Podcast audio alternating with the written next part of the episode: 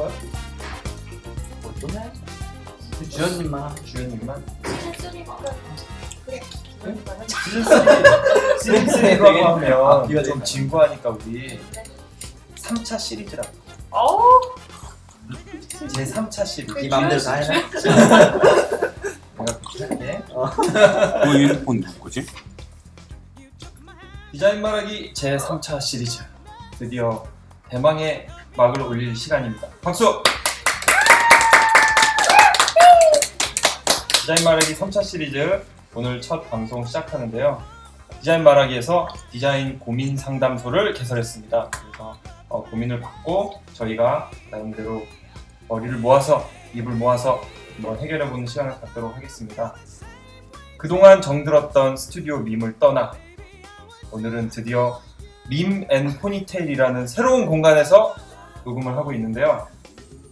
무슨 일을 하는 회사죠? 밈앤 포니테일은? 밈은 디자인하는 회사고요. 포니테일은 기획을 하는 회사인데 두 회사가 뭐랄까 수저같이 숟가락 젓가락같이 이렇게 같이 있어요. 좀 그러니까 디자인적인 사고랑 기획적인 사고가 어차피 그 다른 몸에서 나온다고 생각하지 않기 때문에 물리적으로 이제 합쳐보는 거죠. 어? 자웅동체? 알겠습니다. 그리고 오늘 이 자리에 특별히 참석해주신 박주현님을 소개하겠습니다. 박수! 박주현님 간단하게 자기소개 부탁드립니다. 안녕하세요. 저는 그 프라이스톤즈에서 UX 디자인을 하고 있는 박주연이라고 합니다. 네, 네. 반갑습니다. 지원이 새벽을 달리는 디자인을 그 연습이 연습된 것 같아. 아, 또 이렇게 얘기가 나왔으니까 말을 안 할 수가 없잖아. 어, 끼어들 틈이 없어.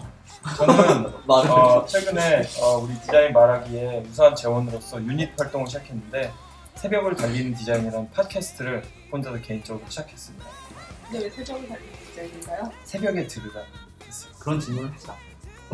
조용히 해봐. 관심 설명하려고 그러잖아. 디자이너들이 밤새 밤새 새벽까지 일하는 경우가 많잖아. 네. 새벽에 다 피곤하면은 뭔가 말 붙일 상대 맨날 음악만 듣고 커피만 마실 게 아니라 그런 참 유익한 얘기를 들으면서 마음을 진정시키고 더 작업에 매진할 수 있게 하라는 그런 뜻에서 자, 그래서- 디자인이라고 이름을 지었습니다. 말 붙일 상대가 죄송해서 그게 무슨 말을 붙이는 거야? 혼자 일방적으로 폰도 얘기하는 지금 지원에게 있다는 게 큰 문제야. 네, 디자인 말하기 제3차 시리즈 디자인 고민 상담소 몇 개의 고민이 왔죠?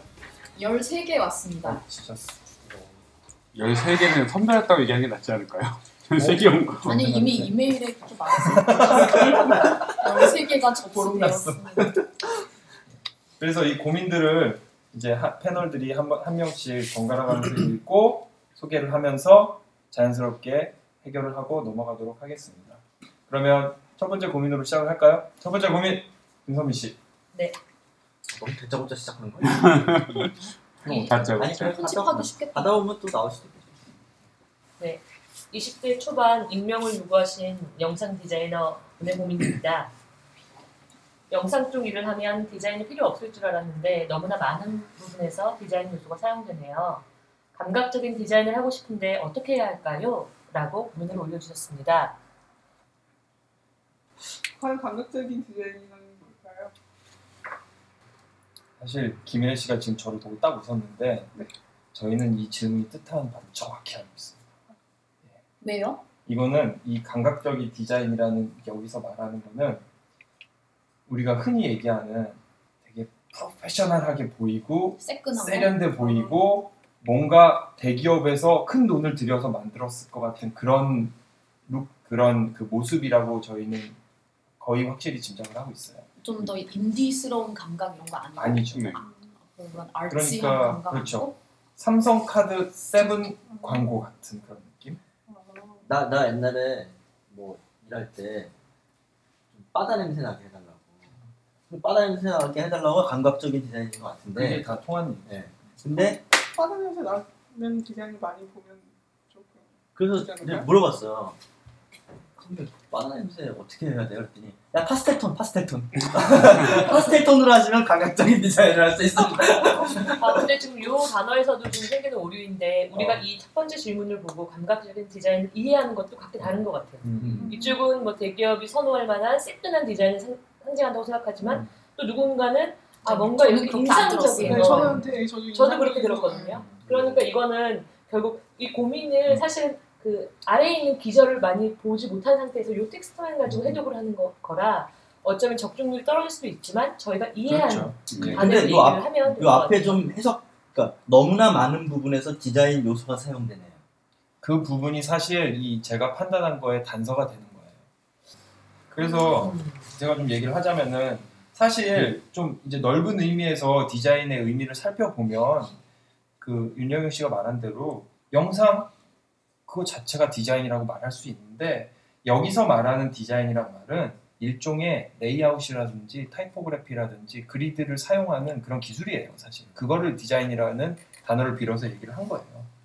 저는 그렇게 생각을 해요. 그리고 만약에 더 영상 쪽에 가까운 부분을 보자면은 편집하는 요령이라든지 아니면 화면 프레임을 구성하는 요령이라든지 이런 쪽으로 얼마나 숙달된 그거를 보여줄 수 있느냐 그거를 저는 얘기한다고 생각을 해요.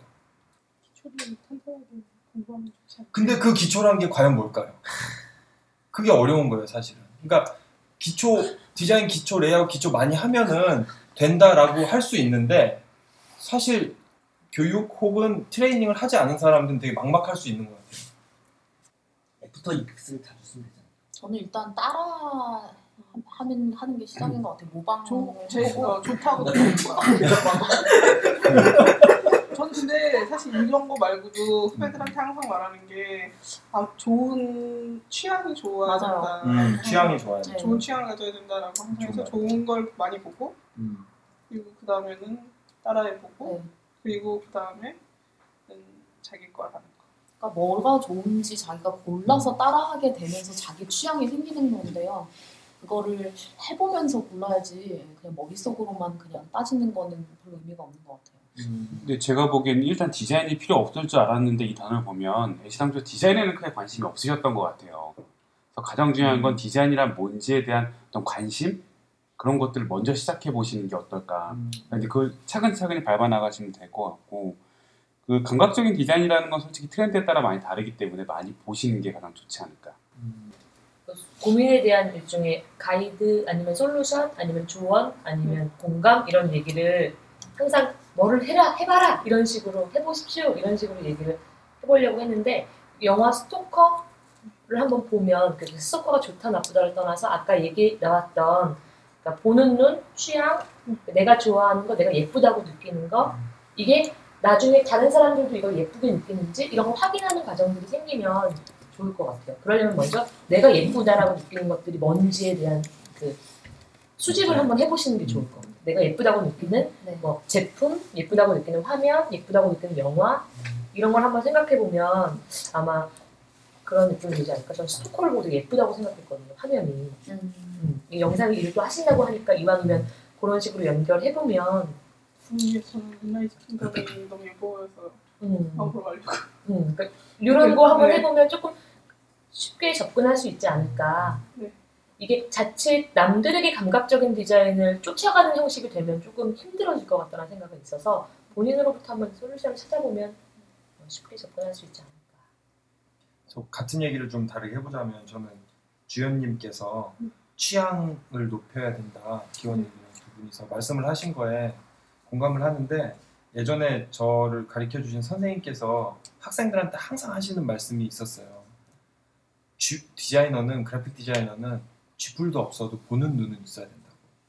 그때는 그 말씀을 이해 못했는데 그게 무슨 뜻이냐면 내가 보는 눈이 있고 취향이 높으면 내가 만드는 거를 내 눈에 만족시키기 위해서 그만큼 올려요. 괴로운 과정을 거치던 쉽게 하던 간에. 근데 그게 아니라 내 기준이 낮으면은 그냥 낮은 상태에서 만족을 하고 끝내버리는 거야. 저 여기서 약간의 의문점이 있는데 좋은 취향이라는 게 있을까요? 그러니까 좋은 취향, 취향이 높고 취향이 낮고라는 것에 대한 그 위계는 어디서 발생하는 그거는 제가 생각을 많이 했어요. 거기에 네. 대해서는. 그러니까 좋은 취향과 나쁜 취향은 분명히 있어요. 그러니까 잘 만들어진 것과 못 만들어진 것의 차이는 분명히 있는 거예요.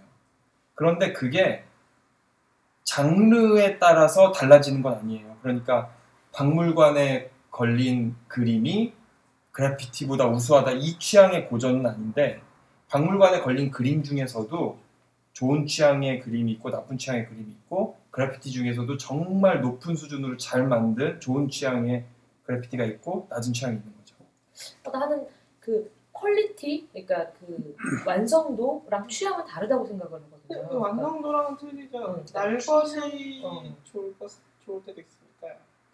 취향이라는 게 사실은 17세기 같은 경우에는 그러니까 미적인 것을 판단하는 기준을 의미했대요. 그래서 개개인이 미라는 그 가치관이 있기 때문에 미에서 추한 것과 미한 것을 이제 구분하는 게 취향이기 때문에 그때는 좋은 취향과 나쁜 취향이 있었지만 이후에는 이것을 다른 식으로 조금 더 확장했기 때문에 이제 좋은 취향이라는 건 과연 그러니까 부를 세습해서 그들이 좋은 걸 가, 가지면 그게 좋은 취향이냐 뭐 이런 걸로 굉장히 좀 어, 여러 가지 담론들을 형성했다고 하더라고요. 네. 그래서 저는 좋은 취향과 나쁜 취향을 나누는 게 아니라 취향을 가져야 된다고 생각해요. 나도 이 근데 우리가 취향이라고 생각하는 것도 어떻게 보면 취향이 아닐 수 있는 거죠. 예를 들어서 영화를 봤는데 아무 생각할 여지를 주지 않아.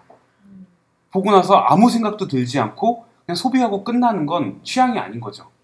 그거는 그냥 인간에게 생각해볼 여지를 전혀 주지 않기 때문에 인간을 무시하는 어떤 단순한 본능만 충족시키는 거기 때문에 확대 재생산이 계속 안 되는 거죠.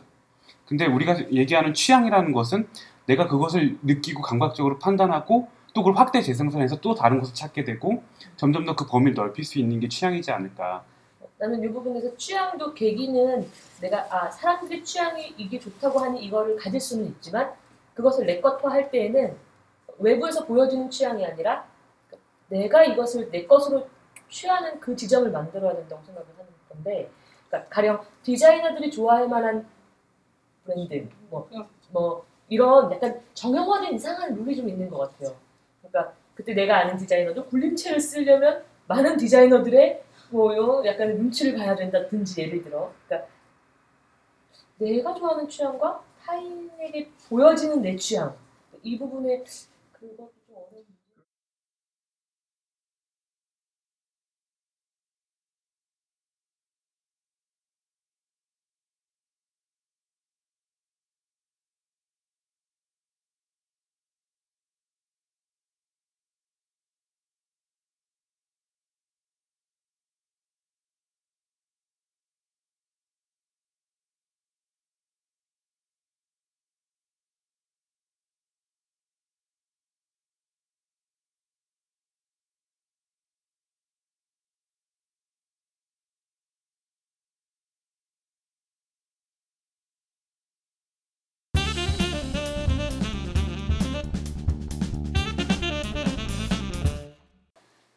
네, 다음은 20대 후반이시고요. 익명을 요구하셨고 시각 디자인을 전공하셨대요.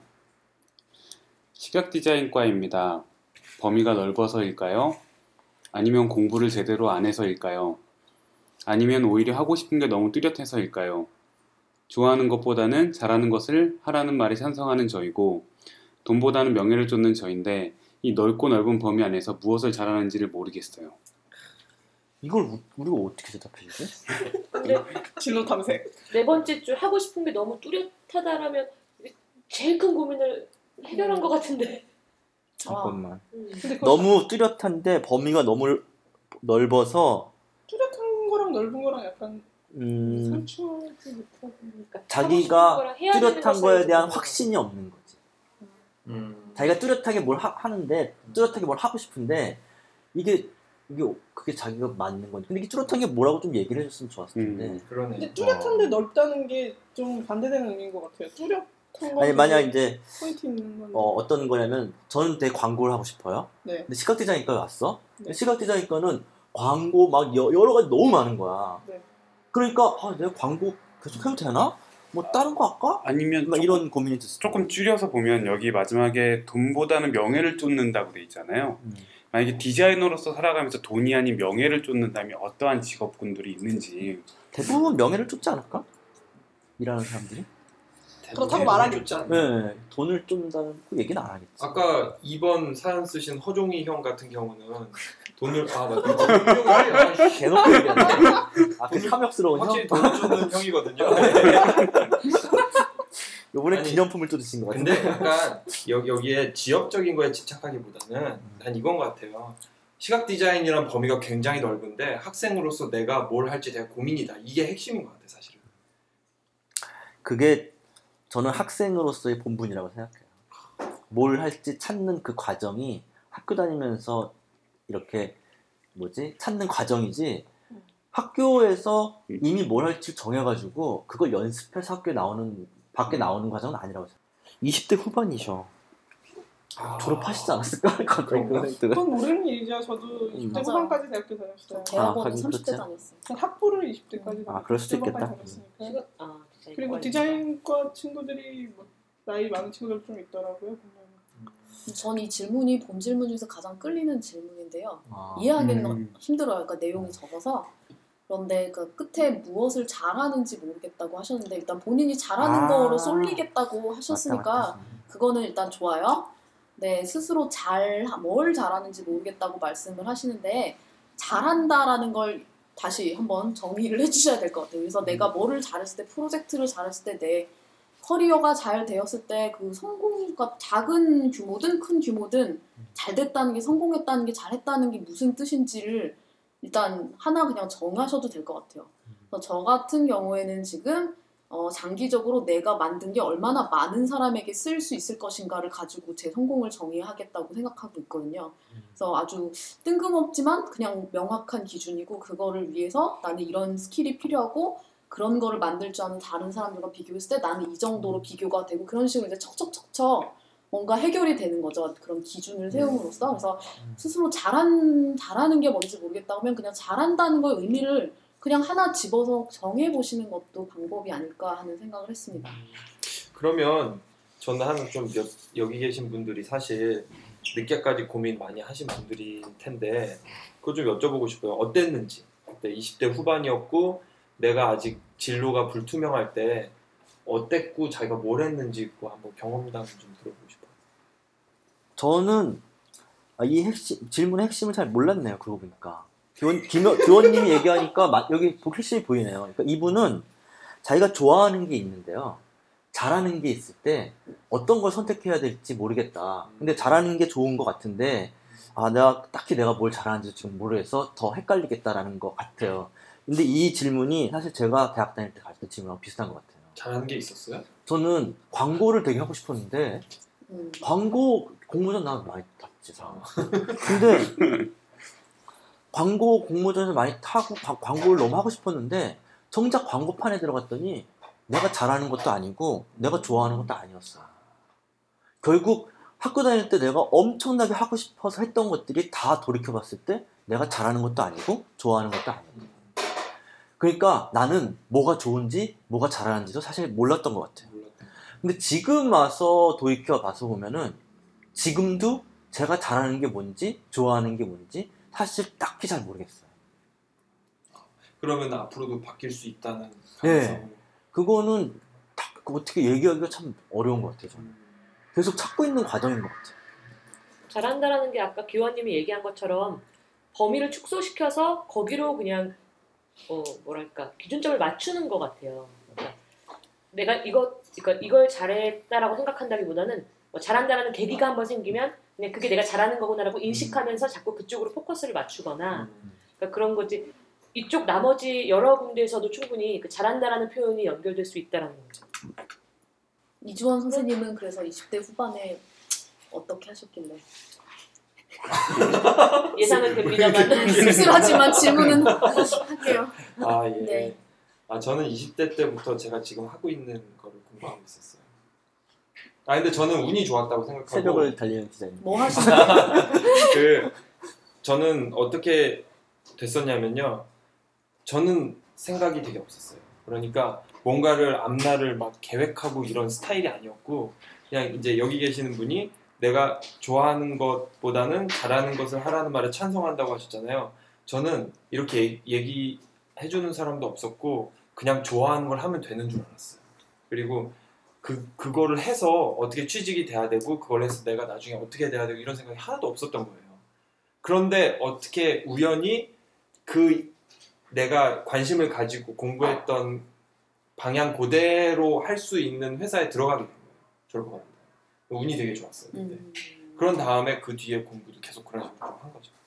음, 뒤에도 그런 대답이 좀 나오긴 하는데 네, 사실 비슷한. 사실은 그 비슷한 질문이 나오긴 네. 하는데 행동하다 보면 답이 나와요. 그냥 그 일을 네. 하다 보면은 그 안에서 답이 나오는데 사람들은 그거를 미리 생각하고 그걸 행동하려고 하는데 실제로 여기 뭐 글 쓰는 사람도 있지만 글 글 쓸 때 그러거든요. 내가 어떤 걸 써야지 이렇게 생각하고 글을 쓰기 시작하면요 글이 안 써져요 잘.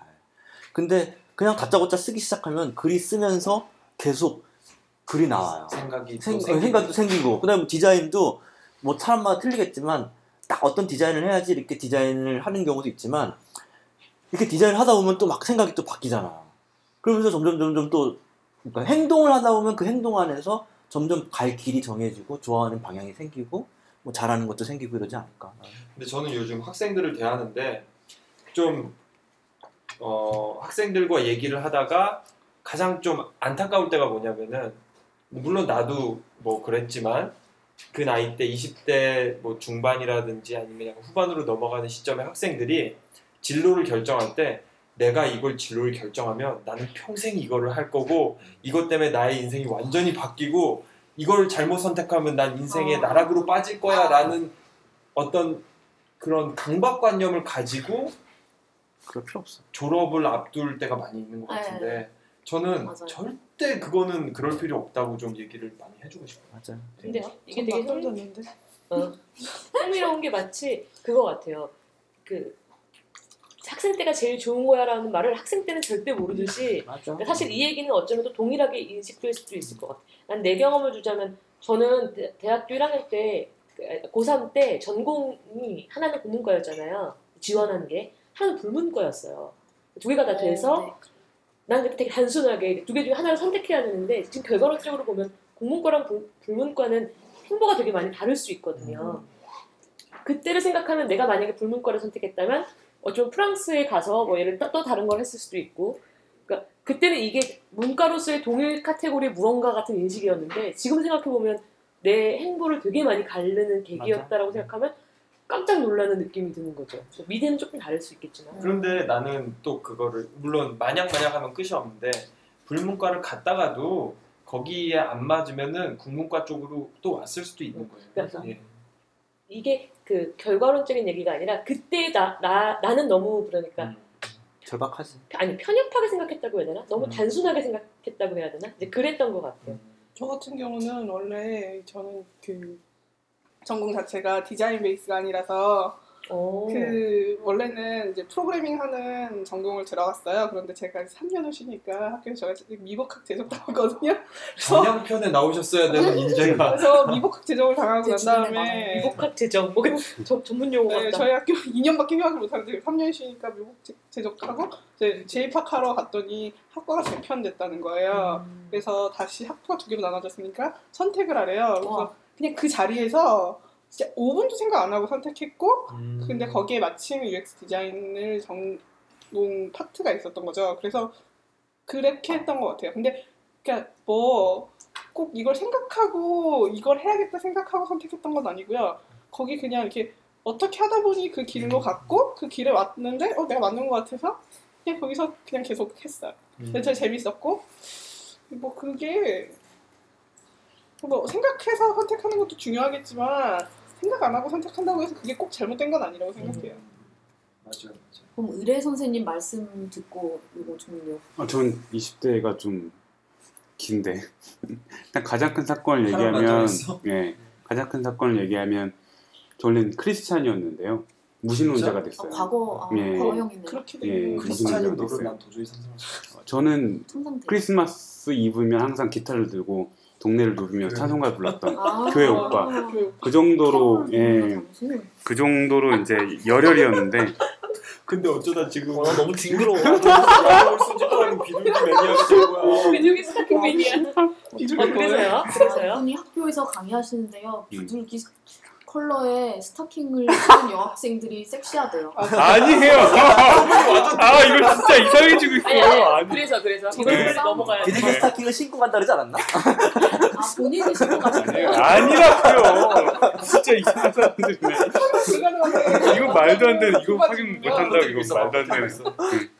이제 그러다가 진화론을 좀 접하면서 그러니까 꼭 진화론이 원인은 아니었는데 계속 책을 읽고 여러 가지 지식을 접하다 보니까 이제 신념, 그러니까 신념이라고 해야 되나요? 어떤 종교에 대한 그 마음이 흔들리기 시작을 하더라고요. 그러니까 그게 당연하다고 믿었던 게 당연한 게 아니었다라는 판단이 들었을 때 한 3년 정도를 굉장히 고통스럽게 지냈어요. 아 진짜 어- 아닌가? 내가 믿었던 게 아닌가? 근데 그 고통스러운 시기를 겪으면서 사람이 아래서 깨어난다는 게 어떤 의미인지 분명히 인지했던 것 같아요. 그게 제가 지금 서, 32살인데 32년간 살아오면서 가장 많이 변화된 시기예요. 음. 24부터 27까지. 정말 가장 많이 변했던 시기고 그때 좀 괜찮은 인간이 됐다고 볼 수 있죠. 가장 많이 변화된 시기는 나를 만난 이유가 아니었어? 전혀 아니었어요. 그럼 잘하는 것을 찾는 입- 입장에서는 한 말씀 하시자면 그냥 저는 잘하는 건 없다고 생각을 해요. 전 반대라고 생각하는데 그러니까 자꾸 내가 잘하는 게 뭐지 생각하지 말고 그냥 물 흐르는 대로 몸을 맡기는 게 나을 것 같아요. 세상이 이끄는 대로 지금 아까 그 주현 씨께서 얘기하셨던 것처럼 갑자기 어느 순간 선택을 해야 되는 거야. 갑자기 이건 내가 계획했던 일이 아니거든요. 그냥 가니까 선택하라 그래서 그래 그냥 이거. 근데 그런 것들도 꼭 잘해서가 아니라 그러니까 물 흐르는 대로 어떤 흐름 속에서 계속 결정되는 것들이기 때문에 조금은 거기에 좀 자기를 편안하게 맡겨 보고 지금 하고 있는 것을 충실히 잘하면 되는 것 같아요. 저도 약간 그런 편이었거든요. 의뢰가 정리하는 분위기로 가는데. 네. 되게 견제하시는데요. 아, 되게 네, 견제. 네. 오늘 진행하는 설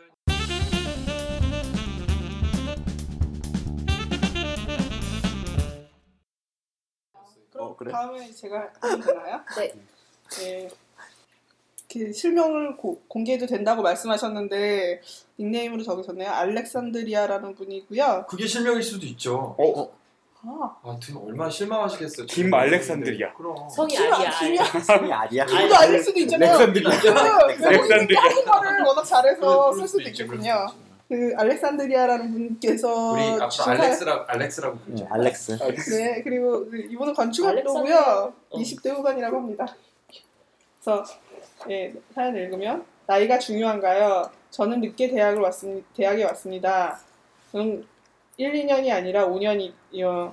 친구들은 졸업을 하고 취업에 취업해 돈 버는 나이에 저는 대학에 하하하 일안 하고 좋겠다 부럽다는 동시에 넌 졸업하면 서른이다. 그, 그 건축학도라서 5년제라서 그렇다고 하시는데요. 졸업하고 언제 돈 벌 거냐는 식으로 답답해, 답답하고 한심해 합니다.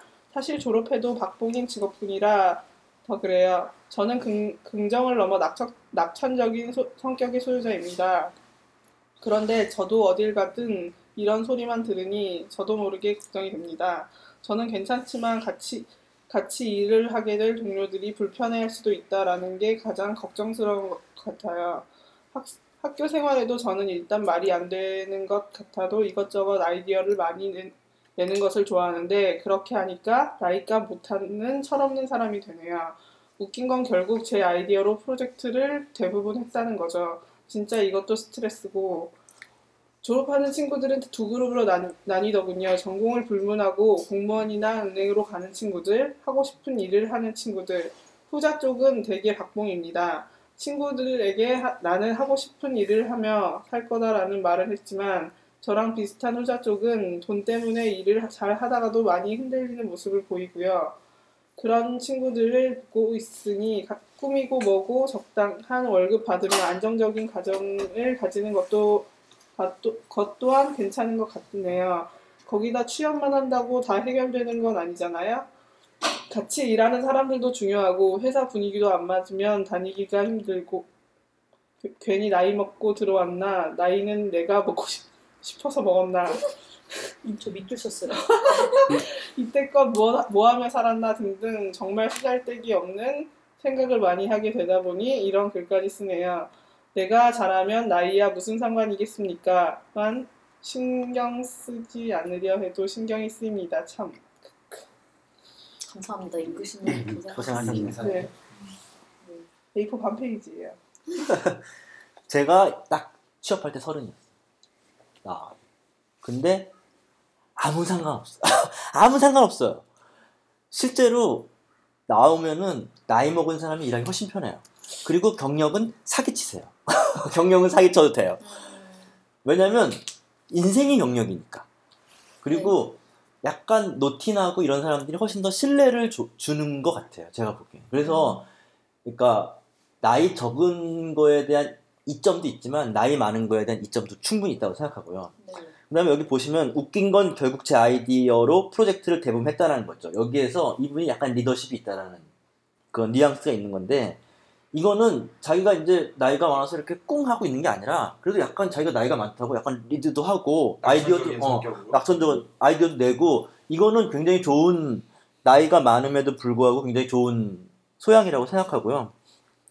그 다음에 뭐, 뭐 안정적인 거, 뭐, 그 다음에 자기 하고 싶은 거. 그것도 아까 그 전에 나왔던 얘기인데 별로 전 따질 필요 없다고 생각해요. 우선 자기가 해- 딱 눈앞에 그- 결정해야 됐을 때 딱 결정해서 들어가서 일을 하고 아니면 뭐 다른 거 하고 뭐 이런 식으로 해서 계속 하다 보면은 좀 답이 나오지 않을까. 근데 저는 나이 먹고 직장 생활 시작했는데 나이 좀 빨리 시작한 애들하고 별 차이를 못 느끼겠어요.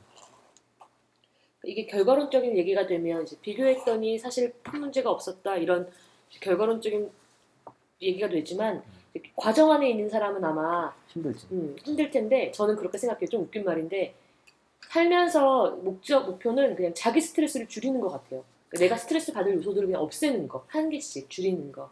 나이는 그러니까 돌이킬 수 없는 사실이잖아요. 이미 이이일 자체가 본인이 나이 먹어서 예를 들어 일을 시작했다라는 걸 그러니까 본인한테 유리한 쪽으로 해석을 하는 마음을 자꾸 가지, 가지시면 좋을 것 같아요. 음, 네. 왜냐하면 주변에서 아무리 얘기해도 아마 본인 이 생각이 가시지 않으면 이 생각은 평생을 따라다닐 것 같거든요. 그리고 여덟이 좋아도 두 번 정도 나이에 대한 피해가 있었으면 아마 이게 더 크게 보일 거예요. 그러니까 음. 일단 본인이 먼저 이 나이에 대한 베네핏을 먼저 생각해서 그 요소를 자꾸 마인드 컨트롤 하시면 괜찮지 않을까라는 생각이 듭니다. 전 되게 저랑 비슷한 상황인 것 같거든요. 저는 아까 말했듯이 3년을 적고 재수도 했어요. 그런데 4년제, 그러니까 전 8년, 그러니까 이 정말 20대 후반에 알렉산드리아? 아, 저는 이제 30 초반이에요. 네, 알렉스. 읽으시겠다고 하지 않아요? 아니에요. 어떻게 또 절절했어. 아니 근데 그 그때도 저도 그거에 대해서 되게 고민을 많이 했거든요. 제가 졸업을 하면 저는 이제 거의 그러니까 남자도 그 군대도 안 갔다 왔는데 군대도 안 갔다 왔는데 어 그러네요. 거기서 2년이 더해지네요. 얼마나 군대 갔다 온 애들보다 느껴지니까 되게 힘들었어요. 그때는 되게 고민했거든요. 근데 결국 나이 많다라는 게 많다 적다라는 게 상대적인 거잖아요. 제가 졸업을 하고 그 창업을 했어요. 아. 창업 28에 창업을 하니까 갑자기 저는 졸업하기 직전까지 는 나이가 많은 사람이었는데 창업을 하는 순간 갑자기 엄청 어린 막내. 애기지. 예. 아유 스물여덟이면. 이게 그. 그런 그러니까 이게 나이라는 게 많고 적은 게 별로 정말 상대적인 얘기라서 별로 의미가 없었던 것 그런 거 같아요. 같네. 대학은 끼케야 네. 서- 스물아홉, 뭐 스물여덟인데 딱 나오는 순간 여기서부터 20대부터 뭐 80대까지, 80대까지 쫙 있으니까 그 안에서 치면 꽤 어린 편이네. 근데 이제 이 고민을 하시는 분은 대학에 있는 상황이고 분명히. 거기서 나이 굉장히 늙은 축에 속하는 거예요. 근데 한 좀 물어보죠. 윤여경 씨가 대박 늙어서 학교를 바꿨잖아요. 나이가 몇이었어요? 그 학교 바꿨을 때? 스물여덟. 학교에 왔을 때 나보다 나이 한상더 많았어. 예, 그러니까 졸업할 때는 거의 막 30 정도에 졸업을 한 거잖아요. 네, 네. 근데 학교에 왔을 때 어땠어요? 어린 친구들이랑 같이 다니는 그 분위기가? 음, 전 되게 잘 어울렸던 것 같아요. 저는 저는 이런 사실 마음바를 스트레스 스스로 스트레스를 안 받는 저런 이거야. 사람, 저런 사람도 있는 거고요. 근데 그게 단순히 저 본인의 문제도 있겠지만 주변 사람들도 사실 좀 체크를 해봐야 될 필요가 있어요. 어떤 분위기에서는 나이 많은 것을 이유로 대접하려고 하거나 아니면 반대로 은근히 좀 아이 좀 이렇게 어려워하는 그런 분위기도 분명히 있는 데도 있어요. 그래서 저는 이 부분에서 아까 음, 아이디어를 프로젝트, 프로젝트 음. 아이디어가 항상 이분의 아이디어로 된다고 했잖아요. 이게 꼭 이 사람의 아이디어가 제일 좋아서가 아닐 수도 있다는 생각이 들었거든요. 그러니까 이- 이게 이 사람 비난한 게 아니라 알렉산드리아? 어떻게 잘 디테일하게 알지? 우리 알렉스가 가능하면 이 분이라던가 약간 존칭어를 썼으면 아, 좋겠어요. 예, 예. 네. 근데 그 실제로 저도 막 그런 게 그러니까 제가 팀장을 맡 되게 많이 맡았는데 팀장을 맡는 이유가 결국에 나이가 많아서. 근데 그것도 되게 불편할 수 있어요. 사실. 정말 불편했어요 음. 저는. 음. 근데 그 제 나이 때문에 계속 제가 리더를 맡는다는 거는 억지가 있거든요. 음. 근데 또 거기다가 리더를 맡을 때 그냥 리딩만 하는 게 아니라 책임을 져야 돼요. 그래서 그 저는 책임감이 강한 사람이 아닌데 좀 힘들었었던 것 같아요. 근데 이거 뭐 이 맥락을 알 수 없기 때문에 이분의 상황, 이분의 아이디어가 정말 좋아서 채택되는 걸 수도 있지만 그 와, 근데 20대 후반이면 나이 많은 거 아닌데 음. 디자인과에서 근데 어디까지나 상대적인 거죠. 그건. 건축학과예요. 건축학과도 마찬가지고 네. 그리고 저는 그 얘기 좀 하고 싶어요. 이제 사실 이런 걸로 팀 작업할 때 이런 문제로 스트레스 받는 사람들 되게 많거든요. 내가 다 했어. 실제로 그 사람들이 다 해요. 그리고 무임승차하는 학생들 되게 많이 있어요. 그 제가 학생 때도 그랬고 제가 학생들을 이제 지도하는 입장에서 보면 다 보여요. 무임승차하는 애들 분명히 쟤는 쟤 아니고 쟤는 쟤는 그랬고 다 알아요. 그리고 심지어 억울하다고 와서 분노를 토로하는 학생들도 있어요. 그런데 그런데 그렇다 그래서 그렇다 그래서 억울할 거는 저는 없다고 생각을 하는 편이에요. 왜냐하면은 팀 작업을 하면은 거기서 배우는 게 있잖아요. 아무래도 학교니까 배우려고 하는 거잖아요. 하는 만큼 배워요. 맞아. 내가 그거를 100% 도맡아서 내 팀자 팀원들 하나도 안 하고 내가 다 했으면 온전히 100% 그게 자기한테 다 오는 거고 무임승차한 학생들은 학점은 따가겠지만 사실 하나도 배우는 게 없는 거예요. 그러니까 그렇게 생각하면 사실은 억울할 거는 사실 하나도 없다고 저는 생각해요. 제 저도 비슷하게 생각해요. 그러니까 저 제 결론은 나이는 중요하지 않은데 내공은 중요하다고 생각하고 그 내공이란 걸 다양하게 이해를 할 수 있다고 생각을 해요. 그게 뭐 뭐, 뭐 작업의 능력일 수도 있지만 사람 간의 관계를 푸는 것일 수도 있고 같은 리소스를 어떻게 쓰느냐에 대해서 아니면 남들이 말초적인 것을 볼 때 좀 더 크게 보는 능력은 여러 가지 그 성숙에서 나오는 내공이 있거든요. 근데 저의 경우에 그러니까 제가 제가 그 나이 많은 사람들과 함께 다니는 어린 학생이었을 때가 있고 제가 저랑 같이 다니는 학생보다 딱 10살 위였던 때가 있었거든요. 오, 대박 왕언니. 그래서 제가 대학교를 다닐 때는 한국에서 다닐 때는 저희 과 저희 학번에 다른 과를 다니던 나이 많은 사람들이 갑자기 많이 왔었어요. 음. 그래서 저희보다 아홉, 어, 여덟 아홉 살 많은 오빠들하고 많이 다녔는데 음. 그때 그러니까 저희가 제가 96학번인데 94보다 평균 연령이 높았거든요. 저희가 그게 많아서. 근데 그때 그 사실 그때 되게 좋기도 하면서 싫은 점도 저는 많았어요. 왜냐하면 어 그냥 작업은 모르겠는데 뭐 MT하고 꽉 뭐 이렇게 행사하고 할 때 그분들이 하고 하시게 되니까 우리가 해봐야 될 대학 생활의 경험을 우리한테서 뺏어가라는 생각을 솔직히 음. 해봤어요. 그때는. 음. 근데 그 사실 근데 그 분들한테 같은 동기 오빠들인데 배우는 게 더 많거든요. 뭐 이를테면 뭐 그 나이 많은 분이 이렇게 보다 보듬어주면서 우리끼리 약간 서로 케어하는 것도 더 배우고 덜 경쟁하고 케어하는 것도 나이 많은 사람이 그 기조를 잡아주면서 배우게 된다거나 어 나이가 많아도 무조건 처자식을 먹여 살리는 게 아니라 졸업하고 하고 싶은 거를 하는 거야라는 롤 모델도 세워줬고 그 오빠가 그리고 주변 사람들을 자기가 설득하는 거라든가 사회에 나는 이 나이를 먹은 사람으로서 내가 나가서 이 디자인을 하는 사람이라고 사- 자기 스스로를 이렇게 표현할 줄 아는 거를 보면서 저희가 더 많이 배웠다고 생각을 하거든요. 근데 아마 제 생각에 아쉬웠던 점이 왜 있었나 생각해보면 그때 그 오빠도 하고 싶어서 다 했을 것 같진 않아요. 근데 뭔가 제가 보기에는 아, 너희가 하고 싶으면 너희가 해 해야지 라는 뭔가 표현을 좀 더 받지 못했던 게 아닌가. 그러니까 뭔가 신호를 좀 더 받았으면 좀 좋았을 것 같다는 생각은 들거든요. 그래서 힘들게 하면서도 어, 너희도 같이 해야 된다, 너희도 같이 하자라는 신호는 좀 더 충분히 오면 좋지 않을까 하는 생각이 그 보내시면 더 좋지 않을까 하는 생각이 드네요. 제 왕언니일 때 얘기는 빼고. 다들 다들 다들 흑역사가 나오는 건가요? 네. 참 근데 그렇게 얘기하다 보니까 이게 참 어려운 일이에요. 아니, 세상에 그- 어렵지 않은 일이 있나요? 이제 약간 나이 차이도 나이 차이지만 다른 이유로 해서 이 사람이 그룹에서 이질적인 존재일 때 이 속에 싹 녹아들면서 리더십까지 딱 갖춘 거라는 거는 사실 되게 어려운 일인 것 같은데 또 그거를 이제 알렉산드리아님께서 그런 거를 추구하시는 분 같으니까 아마 예, 그런 생각을 하시고 고민을 하셨다는 것 자체가 네, 네. 예, 고무, 그리고 일단 이, 이 그룹 안으로 들어가서 같이 지금 하고 있다는 거가 일단 1차는 저는 됐다고 봐요. 거기서 이제 겉도는 사람들도 있거든요. 자, 또 하- 얘기하시고 싶으신 분 아니면 마감할게요. 네. 네.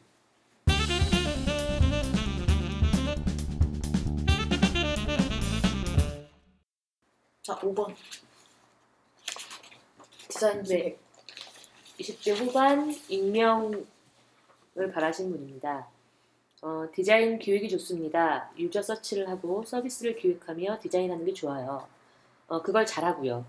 하지만 디자이너의 필수 기본 필수 조건은 툴 다루기인데 그걸 너무 못해요. 더군다나 전공이 멀티미디어라 영상 그래픽 쪽 툴은 다들 다루는데 전 너무 버겁더군요. 디자이너에게 툴은 필수는 아니다. 중요한 건 실행력이다라고 생각하지만 디자인 기획 쪽을 취업하려 해도 모두 시각물 포트폴리오나 입사하면 툴 작업만 하니 어떻게 해야 할지 모르겠어요. 기획자를 꿈꾸는 디자이너인데 툴 문제가 너무 크네요. 진짜 라디오 방송처럼 어, 읽는다. 진짜 너무 잘 읽으시는데요? 새벽을 달리는 디자이너 한번 출연해보고 싶지 안 않아요? 돼. 대신 그쪽으로 다 넘어가는 거 아니에요? 한명 씨가 진짜는 하나로 좋게. 네. 아, 이 부분, 그러니까 여기서 저희, 저희끼리 이제 얘기할 때는 이 기획이라는 영역이 좀, 음, 모호하다. 라는 느낌이 일단 있었고요. 그 툴 다루기, 저는 이제 디자이너가 아니니까 이 부분에 대해서는 어떻게 생각하시나요? 여기 툴을 잘못 다루시는 분. 저요. 근데 저도 음, 자격지심 없는 사람이 없을 거예요, 이게. 아, 디자이너에게. 있어요. 대해서. 어. 저도 툴 잘 못 다뤄. 네, 네, 네. 어, 저는 무슨 생각했냐면, 에, 이거를, 그러니까 꼭 디자인 툴, 뭐, Adobe 이런 툴도 있지만, 프로세스 상의 툴 있잖아요. 방법론 상의 툴을 또 많이 알아야 되는 것도 있거든요. 뭐, 프로그래밍 한 사람들은 뭐 scrum도 하고 뭐 agile 어쩌고도 있고 ideation 브레인스토밍 뭐 신선 음. synthesis 하는 거 온갖 방법론이 다 있잖아요. 그래서 좀 더 약간 툴을 넓게 보셔서 그런 거에 스스로 마스터하시는 느낌을 좀 더 가져보시는 것도 좋겠다는 생각도 들었고요. 그거를 열심히 해보고 나시면 내가 이렇게 열심히 한 이 insight가 담겨 있는 이 리서치와 기획을 남들에게 소통하기 위해서 어떻게든 내가 그걸 비주얼하게 소통을 해야 되니까 툴을 안 다루실 수가 없을 거예요. 그래서 내가 해놓은 이 작업물에 이게 디자인 작업이 아니라 기획 작업이라도 작업물을 남들에게 설득시키기 위해서 어쩔 수 없이 지만 그 툴의 중요성을 느끼시게 될 텐데 그 정도까지 가시면 저는 됐다고 봐요. 왜냐면 제가 디자이너로서 기획하는 분들이 어, 내가 디테일에 신경을 써야 되는 이유, 내가 왜 이렇게 신경을 쓰는 이유 그런 거를 이해하지 못한다거나 수긍하지 못하는 분이랑 일하는 건 힘든데 스스로 자기가 아이디어가 있어봤고 그거를 사람들에게 소통 설득하기 위해서는 디테일도 중요하고 이 툴을 다뤄서 표현을 해야 돼라는 거를 이해하고 있는 분이라면 같이 일하는 게 어렵지 않을 수 음. 있다고 생각해요. 제 생각입니다. 제일 전에 저희 수업 들었던 교수님 중에 한 분이 저한테 그 말씀을 하셨는데 저희는 저희도 약간 기획을 많이 했거든요. 그런데 그 비주얼을 배웠었어요 그분한테. 근데 그분이 했던 말이 너의 기획이 그 비주얼 디자인 때문에 가리면 안 된다. 음. 라고 말씀하셔가지고 그래서 비주얼 디자인도 어느 정도 하- 해야 되는 건 맞는 것 같긴 한데요. 근데 꼭 그 여기서 말하는 아마 기호님 더 크게 툴을 말씀하셨지만 이분이 말하는 거 아마 저는 제가 생각하기에는 영상 툴. 그런 네. 영상이나 비주얼 툴을 Adobe나 뭐 이런 걸 말씀하시는 것 같은데 저는 뭐 그냥 저기 할 때도 그림 그릴 때도 귀찮으면 일러스트 안 켜고 PPT로 다 만들고 하거든요. 네. 그러니까 자기한테 익숙한 걸 만들면 되지 꼭 남들이 하는 거를 똑같이 할 필요는 없죠. 뭐 영상 같은 것도 요새 뭐 그 뭐 아, 저기 애플에서 나온 거 뭐죠? iMovie 같은 걸로도 잘 만드시는 분들은 잘 만드시더라고요. 그러니까 굳이 그 남들이 하는 걸로 만들 필요는 없고 자기한테 잘 맞는 툴을 잘 표현하면 되지 음. 않을까? 그 선미 씨는 기획 이걸 뭐라고 그러지? 기획 쪽 일을 하시고 또 사람을 이제 앞으로 계속 고용해야 되는 입장인데 정말 그런 걸 봐요? 포트폴리오, 시각물 포트폴리오 이런 걸 볼 것 같아요? 그 시각 디자인 출신의 디자인 음. 기획을 얘기하시는 거예요? 아니면 기획자를 얘기하시는 거예요? 그 시각 디자인 전공이 아니, 그러니까 디자인 전공이 아닌. 기획자를 뽑을 때이 음. 경우는 지금 시각인지 모르겠지만 어쨌든 이 디자인 출신인 디자이너 거죠. 출신인 예, 거잖아요. 출신인 네. 거죠. 디자이너 출신이라면 음. 그분의 포트폴리오를 볼 것 같아요, 당연히. 그 판단 기준이 되잖아요. 그럼요. 그러면 잘 만들어야 되잖아요. 근데 이제 그걸 바라보는 관점이 스타일적인, 그러니까 시각적인 오케이. 부분이냐, 아니면 이것을 어떠한 의도로 만들었고, 음. 그걸 어떤 식으로 풀어갔느냐를 보는 건 다르죠. 음. 주원 씨 질문을 제가 딱 그렇게 딱 얘기는 못하겠지만, 제가 봤을 때는 풀어가는 과정을 볼 것 같아요. 그러니까 시각적인 완성도보다는. 음. 그리고 저- 어. 오히려 그리고 저는 오히려 중간에 인디자인을 너무 배워보고 싶은 거예요. 그러니까 저는 기획자인데 왜냐하면 디자이너랑 소통을 할 때 그 툴을 만지면서 오는 그 여러 가지 미묘한 변수들이 있잖아요. 그러니까 뭐 걸리는 시간도 그렇고 뭐 예를 들어 효과도 그렇고 아니면 그걸 진행하면서 지나가는 그 동선에서 내 생각 변화도 그렇고 뭐이 일이 어려운지 쉬운지에 대한 일종의 척도도 있고 음. 그래서 그걸 배워보고 네. 싶었는데 디자이너가 그러더라고요. 이제 그걸 알면 그러니까 너무 많이 음. 어, 그러니까 어느 영역을 이렇게 침해하게 될 수도 있다라는 이- 얘기도 좀 오히려 하더라고요. 아. 단지 침해의 문제뿐만 아니라 기획자로서의 특성이 흐려질 수가 있는 음. 거죠. 음. 그러니까 저는 툴을 그냥 또 막무가내로 어떤 툴이라는 느낌으로만 또 받아들이지는 않는 것 같아요. 그러니까 내 일을 하고 싶은 요 그러니까 그거를 소통하는 수단 음. 중에 하나. 그렇게 생각할 하면 이게 굳이 막 어, 네, 자기 의견을 소통하고 설득하는 거를 신경을 쓰고 그 가치를 이해하고 음. 인정하느냐의 음. 문제인 것 같아요. 그거를 이해, 인정해주는 분이라면 디자인 회사에서 아주 좁게 일하는 디자인 회사가 아니라면 받아들일 수 있는 부분이 충분히 있을 것 같다고 저는 생각해요. 다른 UX 회사들 중에서도. 의뢰 네. 선생님. 아, 만약에 툴 문제라는 게, 그러니까 툴을 포기할 수 없는 상황이라고 하더라도 좀 큰 문제라고 생각하진 않거든요. 왜냐하면 이게 만약에 툴 문제가 아니라 디자인 감각이 없어요라고 하면 진짜 그건 큰 문제인데, 그냥 정말 툴이잖아요. 툴은 하면 어쩔 수 없이 늘게 되더라고요. 저도 그랬었고, 만약에 반대로 툴은 문제가 없는데 디자인, 디자인 기획을 못합니다라고 하면 그건 정말 큰 문제일 것 같아요.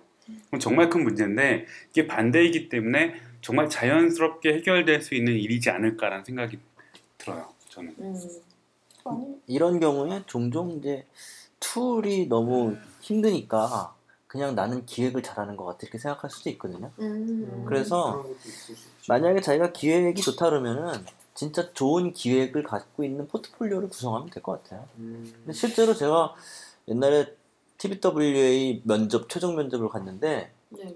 저는 이제 광고 이제 좋은 광고 만든 걸로 포트폴리오를 구성했는데 제 옆에 있는 친구는 갑자기 와가지고 자기가 무슨 연극 연극 프로젝트를 했는데 그 연극 프로젝트 하냐고 막 스케치하고 거기다 막 낙서하고 이걸 가져온 거예요. 네네네.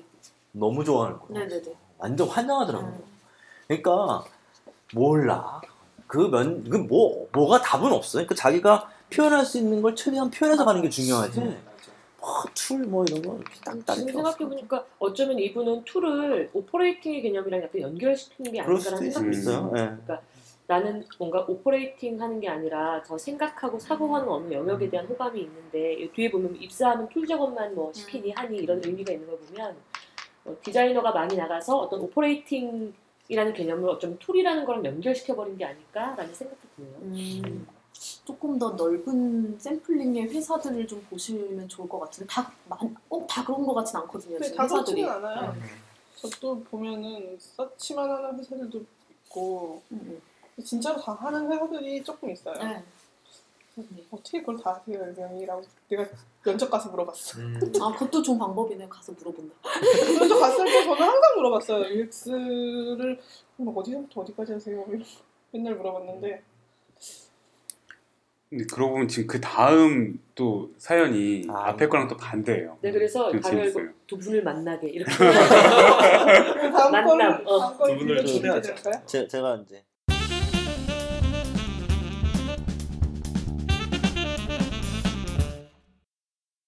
음 20대 초반에 산업 디자인 전공 학생이에요. 산업 디자인 인 어 이게 좀 틀리셨네. 근데 20대 초반이라는 걸 좀 감안해야 될 것 같아요. 우리가 나이를 좀 감안하고 가야 될것 같아요. 예. 대학에 들어온 뒤 여름 방학에 컴퓨터 학원을 다니면서 계속 실기를 지금까지 계속 해오고 있습니다. 이분은 디자인이 실기인 줄 아세요. 포토샵, 일러스트, 캐드, 라이노, 지금은 맥스 수업. 그러다가 이제 모스라는 자격증도 취업했고, 아니, 취득했고, 자격증 땄다는 얘기죠. 개학하기 며칠 전인데 이제 고민이 많대요. 디자인이 좋아서 디자인 대학에 왔는데 뭘 어떻게 해야 되는지, 뭘 해야 되는지 걱정만 하다 보니까 계속 시간만 가는 것 같고, 뭐 책을 사가지고 프로그램 계속 배워도 아 뭐 디자인이 잘 느는 것 같지도 않고 내가 지금 어떻게 하고 있는 건지 어떻게 공부해야 되는지 이제 이게 이게 궁금하신 것 같아요. 결국 이제 이분은 디자인 공, 전공하시는 분인데 음. 디자인을 어떻게 공부해야 되는지에 대한 음. 20대 초반의 학생이 아주 절절한 음. 그 어떤 뭐라 해야 되지 그런 질문이 굉장히 심각한 질문이거든요. 마음이 급하니까 계속 쉽게 음. 툴에 접근하시는 매달리시는 거죠. 하시는 네. 것 같아요. 음. 근데 이거 저 이해해요. 저도 그랬거든요. 제가 이제 공대 졸업하고 디자인 거를 편입해 오면서 툴이 모르니까 조급한 거예요. 그툴 공부를 막 맞아. 해야지 내가 뭔가 내가 생각하는 걸 표현할 수 있을 것 같은데 쟤는 막 해오는데 나는 툴을 못해서 못 해오는 것 같고 그런 막 두려움도 막 들어요. 그러다 보면은 막 나는 아이디어 생각해야지 이렇게 도망치는 경우도 있거든요. 음. 그렇기 때문에 이 툴 접근은 굉장히 중요한데 또 너무 편향적으로 툴을 접근하다 보면은 되게 공허해지잖아요. 툴 많이 아, 여기서 굉장히 멋있는 말이 생각나네요. 빨리 하세요. 네. 빨리요. 빨리. 빨리. 형, 형식만 있고 네. 내용이 없으면은 네. 굉장히 공허, 공허해요. 네. 내용만 있고 형식이 없으면 네. 굉장히 또 맹목적으로. 이 칸트가 한 얘기인데. 어. 저는 어. 1학년 때 대학교 1학년 때 저도 비슷한 컴플렉스가 있었어요. 네. 그래서 저보다 포토샵과 어도비 일러스트레이터를 빨리 배운 친구들이 있었어요. 분명히 네네. 저는 그쪽으로 약간 뒤떨어졌고 컴플렉스에 시달리고 심지어 아 나는 디자인에 재능이 없나 보다라고 생각을 했던 거예요 그 당시에. 물론 지나고 나서 나중에 생각이 바뀌었지만 그 정도까지 생각했는데 이분도 물론 잘하시는지 못하시는지는 모르지만 그런 상황에 자신이 처해 있는 것 같은데 음. 저는 좀 아주 뭐랄까 이렇게 얘기하면 건방질 수도 있겠지만 그냥 그 같은 길을 걸어온 이미 뒤돌아보는 입장의 사람으로서 딱 하나 말씀드리고 싶어요. 컴퓨터 학원은 그만 다니세요. 음, 아니 진짜 이건 제 음. 진심 어린 충고예요. 그리고 제 저도 학생들한테도 똑같은 얘기를 해줄 거예요. 저는. 컴퓨터 학원, 집이 컴퓨터 학원을 하면 어떡하지? 그냥 그렇다고 꼭 다녀야 되는 건 없잖아. 집이 컴퓨터 하고 다니는 공짜니까 꼭 다녀야 되는 거 아니죠? 떡집 와서 뭐 맨날 떡만 먹어야 돼? 그거 아니, 아니잖아. 근데 이 툴도 굉장히 중요하긴 해요. 중요하죠. 왜냐면- 네. 중요한데 아니, 그러니까 내가 말하는 예. 뜻은 뭐냐면은 제가 이제 관- 잠깐만 저 어떻게 중요한데 디자인 대학이잖아요. 디자인 대학에서 다루는 컴퓨터는 컴퓨터 학원에 다녀서는 해결이 안 되는 거예요. 그리고 심지어 책을 보는 것도 그런 컴퓨터 프로그램 매뉴얼 북을 보는 것도 처음에는 소용이 없어요. 나중에 부족할 때 채워줄 수는 있는데 처음부터 그거 공부하는 건 너무 동기부여도 안 되고 예제 따라하는 식의 그 학습은 너무 익혀지지 않아요. 그런 식으로. 그러니까 제가 얘기하고 비슷한 측면인데 아직 안 끝났어요. 그래서 이거를 짜- 약간 이 컴퓨터를 배우는 거를 배우긴 배울 거예요. 그리고 나중에 자- 분명히 잘하게 될 건데 그 과정을 친구들이 하는 거 보면서 필요할 때마다 하나씩 기능을 익히고 선배들이 얘기해 주는 거 들으면서 조금씩 배우는 게 오히려 더 실하게 배울 수 있고 자기가 필요한 걸 정말 알차게 배울 수 있어요.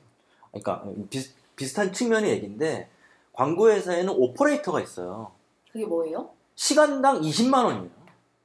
엄청 돈 많이 벌어. 어? 나 완전 잘 나가는 오퍼레이터인데. 누끼만 따주면 누끼만 따주는 이런 아니 그런 거 그, 그런 이렇게 막 컨셉 나오면은 그거 음. 그림 그려주는 사람이 있거든요. 아. 음. 컷당 8만 원이에요. 옛날에. 근데 이거 시안 잡아주는 분이 있어요. 음.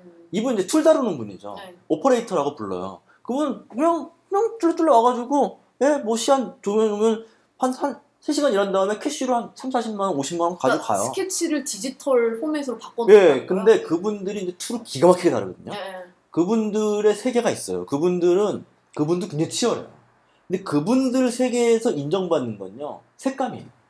결국 이 툴 자체가 아니라 지금 이전 선생님이 얘기한 그 디자인 감각.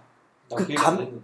그러니까 이거 뭐 이렇게 음. 내 감각을 어떻게 표, 표현해내느냐가 툴인 거지 음. 툴 자체가 툴이 아니라는 거죠. 결국은. 네네. 그러니까 디자인 자기가 대학을 다니면서 내가 이 감각을 어떻게 끌어올리느냐가 이 내 색감이라든지 이런 세련된 어떤 뭐 아까 우리 감각 얘기도 했지만 그거를 고민하는 게 사실 우선이지 그런 다음에 그 감각을 툴로서 받쳐줘야지 사실 툴 세계에서도 먹힌다라는 거죠 실제로 근데 저는 툴이 제 저는 이제 인디자인을 인디자인만 굉장히 잘 다루거든요. 그러니까 굉장히 기형적인 툴 성향을 갖고 있는데 제가 인디자인을 좋아하는 게 그러니까 저는 디자이너가 fetish가 있어야 된다고 생각을 해요. 이상하게 생각하지 마시고요. fetish라는 게 나는 걸 어떻게 생각하지 마. 그러니까 대상이 그러니까 진짜 사물에 대해서 어떤 욕망을 느끼는 거잖아요. 그러니까 그렇지. 형태, 형태라는. 것들. 그러니까 저는 타입이 예쁘게 정갈하게 나- 놓여 있고 행간이나 자간이 완벽했을 때 오는 그 희열이 있어요. 그게 딱 출력돼서 나왔을 때 완벽한 희열이 있는데 그걸 만들기 위해서는 인디자인을 써야 되는 거죠. 음. 인디자인 수치를 조절해 봐야 되는 거고. 그리고 또 어쩔 기능 수, 예. 속속들이 기능을 또 알아야 돼. 예. 알 수밖에 없게 되는 거죠. 왜냐면. 내가 그걸 원하니까 내 감각이 그거를 따라가고 싶고 그 패티시 그 어. 욕망을 갖고 싶으니까 저게 네 갖고 싶으니까 이렇게 얘기해야 좀 확실하게 알았어. 어필 될 것 같아요. 그러니까 자기가 일단은 디자이너로서 만약 시각 디자이너라면 아, 어떠한 조형적 형태를 더 즐거워하고 어떤 걸 만들 때도 재밌어하는지 그 재밌는 걸 계속해서 만들어 보면서 거기에 필요한 툴들을 하나둘씩 배워나가면 되는데 지금 그 반대인 것 같아요. 감각은 생기기도 전인데 생기지도 않은 감각을 위한 툴들만 막 즐비하는 거죠. 근데 그렇게 전복된 계기가 내가 보기에는 이 사람들보다는 어쩌면 외부에 있는 것 같아요. 음. 가령 디자이너를 채용할 때 단서가 뭐 어떤 뭐 사고 하지 사고가 필요한 이런 게 아니라 뭐뭐 중급 어뭐 그렇지. 캐드, Max 가늠자 뭐 이런 식으로 예를 들어 써. 있으면 그리고 시험도 봐요. 음. 스펙을 강요하는 기업. 때문에 학생들이 스펙을 만들기 위한 장치로 전락하는 것처럼 음. 어쩌면 그 이들을 얘기, 탓하거나 지금 방식이 잘못됐다라고 치부할 수 있는 부분은 아닌 것 그렇죠. 같다는 거죠. 저는 그냥 그 생각이 들었거든요. 이 친구가 스물 이, 이분이 20대 초반이라고 그랬잖아요. 네. 이미 툴을 다 배웠다면은 전 잘못됐다고 생각하기보다는 이제 날개를 그만큼 펼 이제 날개를 그만. 그만큼 생각해요. 그, 그 음. 사람이 출력물을 내는 시간이 짧아질 거 아니에요. 음. 그러면 그만큼 그분은 준비가 됐다. 그 생각할 시간이 훨씬 다른 사람보다 네. 더 많이 벌 수 있는 거 저, 아닐까? 저는 동의해요. 제가 유학 가기 전에 집중적으로 툴을 배워서 갔어요. 음. 가면 언어가 안 돼서 일단 숙제 과제를 해석 음. 그 과제를 이해하는데 시간이 되게 많이 들고 이렇게 해보았는데 애들 한 거랑 되게 딴짓할 때도 있고 좀 그랬단 말이에요. 처음, 처음엔 잘 상황 파악을 잘 못하다 보니까 그래서 일단 툴이 있으면 그 부분에 내가 그 일단 뭐를 해야 되는지 고민하고 알아내는데 시간이 들어가도 빨리 해결할 수 있어라는 그 믿을 구석이 있었거든요. 네, 저는 그게 도움이 됐어요. 그래서 저도 지금 원칙적으로는 어, 그러니까 지금 20대 전반이 끝나시고 나서 이제 후반쯤 되시면 진짜 중후반만 되셔도 내가 하고 싶은 게 있고 내가 이렇게 끌리는 패티시도 좋고 뭔가 이 훅이 있는 거죠. 갈고리 같이 나를 이렇게 탁 낚아채는 뭔가가 있다거나 아니, 나는 이런 사람들을 뭐 스터디에 가서 만났는데 어디 모임에 가서 만났는데 뭐 공모전에 가봤는데 뭐 잡 인터뷰를 가봤는데 이런 걸 할 줄 알고 싶어졌어. 이런 프로젝트를 하고 싶어.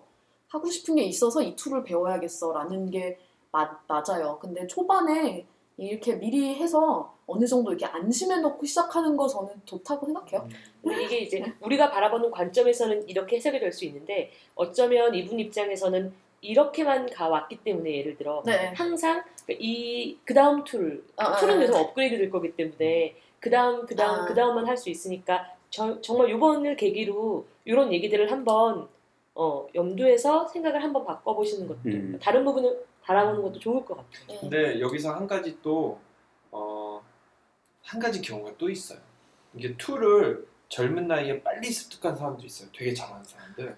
근데 그렇게 하고 그 툴을 이용해서 정말 디자인을 자유롭게 하는 사람들이 있는 반면 어, 극소수는 그 툴에 너무 빠져든 나머지 나중에 툴만 계속 따라잡으면서 엄청나게 내가 능력을 개발하는 사람들이 음, 있어요. 음. 아마 그런 사람들이 아까 영경 씨가 말씀하신 그런 사람들이 될지도 모르겠는데 어쨌든 만약에 그런 걸 원하는 게 아니라면은 음, 컴퓨터 학원은 그만 다니고 이제 뭐 혼자서 익히고 네. 다 좋지만 너무 빠져들진 않았으면 좋겠어요. 저도 결론적으로 봤을 때 지금 잘못하셨다는 생각은 안 들고 네. 질문도 너무 좋고 그런데 앞으로 인풋이 이렇게 뭐랄까 좀 더 다양한 동기부여가 음, 필요하신 것 같아서 아까 뭐 스터디 얘기도 했고 협 다른 사람들과 협업해보는 거 공모전 해보기 뭐 회사에 job interview 해보시는 거 학교에 인터뷰 해 apply 해보시는 거 뭐 여러 가지 이렇게 확인을 여기저기 다니시면서 사람들이 뭐를 중시하고 뭐를 하고 싶어하고 나는 하고 싶은 게 뭔가에 대한 그 자극을 좀 더 다양하게 받으시면 더 좋을 것 같아요. 그 포토샵 책 그만 사시고 그 돈으로 다른 책을 사서 보시는 게 좋겠네요.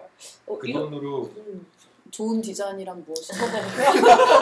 좋은 윤여경저 이런 느낌이? 약간 있어요. 언어를 원. 가정한다면 만- 자, 만 팔백 원. 영어, 중국어를 툴이라고 가정한다면 이분은 한국어도 하고 중국어도 하고 영어도 하고 일본어도 하기 때문에 더 이상 스페인어랑 이탈리아어 어, 뭐죠? 프랑스어를 배우지 마시고 이 사람들 만나서 대화하는 네. 어, 오 비유 좋다. 하면 좋을 것 같아요. 이야. 다른데 나, 나는 이제 이분한테 그 본질적인 질문이 디자인을 어떻게 공부해야 되느냐라고 네. 본질적으로 질문을 한다면은 저는 그렇게 얘기해주고 싶어요. 그러니까 공부를 자꾸 수단으로 생각하니까 이런 식의 접근을 자꾸 하게 되는데 사실 공부는 수단이 아니라 그냥 내 생활이어야 되거든요. 그러니까 내가 내가 자꾸 아 이거 하면 나 이거 할 수 있게 될 거야. 나 이거 하면 나 이걸로 해가지고 뭘 해야지. 그렇게 공부를 하는 사람들이요. 대부분 공부에서 자꾸 투자 대비 효용을 받으려고 음. 공부하는 사람들이 굉장히 있는데 그게 투자 대비 안 나오면 스트레스 엄청 받거든요. 근데 학교 다닐 때부터 자꾸 그렇게 수단으로서 공부를 하려고 하면은 이건 뭐 그냥 뭐 번외 얘기니까 굉장히 다치기 쉽고 그냥 아 내가 아 디자인을 잘해야지 어 그럼 잘하면 뭘 해야지 뭐 이런 식의 약간 본질적으로 내가 학생으로서 본분으로서 공부한다라는 생각을 가져야지 자꾸 뭘 빨리 수단을 이렇게 하려고 하면 좀 위험할 것 같다는 생각이 좀 들어요. 이분은 좀 너무 툴에 빠져 있어요, 진짜. 수단에 빠져 있는 것 같아요. 디자인 수단에. 좋은 얘기로 끝내자. 네, 좀 선- 선미. 5, 6번 분이 저희 나중에는 왜 고민 음. 의뢰자분들 모시고 얘기하는 자리도 앞으로는 있을 텐데 둘이 5, 만나는. 6번 분이 한번 같이 진짜로 얘기해서 음. 만나서 얘기해 보시면 여러 가지 본인들이 이렇게 생각하지 않았던 국면들을 서로 맞춰볼 수 있지 않을까라는 둘이 생각이 듀오가 되는 거 아니야? 막강 듀오가 돼서 5호님과 5호님과 6호님이 만나셔서 합체. 뭐 짝인가요? 오호님과 유진님? 오리코님 디자인계 퓨전으로 바꾸자. 팟캐스트 네. 아무나 하는 거 아니라니까요. 한 가지 한 가지 궁금한 점이 있는데 이거 고민과 상관없이 김은혜 씨는 그렇게 네. 글자가 쫙 가지런히 배열되고 자간과 행간이 다한 거에서 굉장히 희열을 느낀다고 하시잖아요. 네. 근데 본인이 정말 좋아하고 애장하는 야동이 자막이 해- 그 자간이 엉망이야. 볼 수 있습니까? 봐요. 잘 봐요. 네, 아 근데 왜 자꾸 이런 식으로 얘기를 이끌어가세요? 자막이 필요하나요? 필요하죠. 요새는 내용 있는 야동도 아, 스토리가 중요해요. 어디든 스토리텔링이 아. 가장 중요해요. 그냥 그놈의 스토리 텍스트가 엄청 중요해. 형식만 있고 내용이 없으면 아저 이게 아주 좋잖아요. 아주 좋아요. 아주 네. 어떤 어떤 코미디를 보는 기분이 해냈어 해냈어 근데 이거 진짜 조심하셔야 돼요. 지금 이상하게 포지션 돼요. 이거 진짜 조심하셔야 돼요. 알았어. 돌이킬 수 없겠어 돌이킬 수 없어요. 진짜 이러면 정말. 걸리겠어요. 음.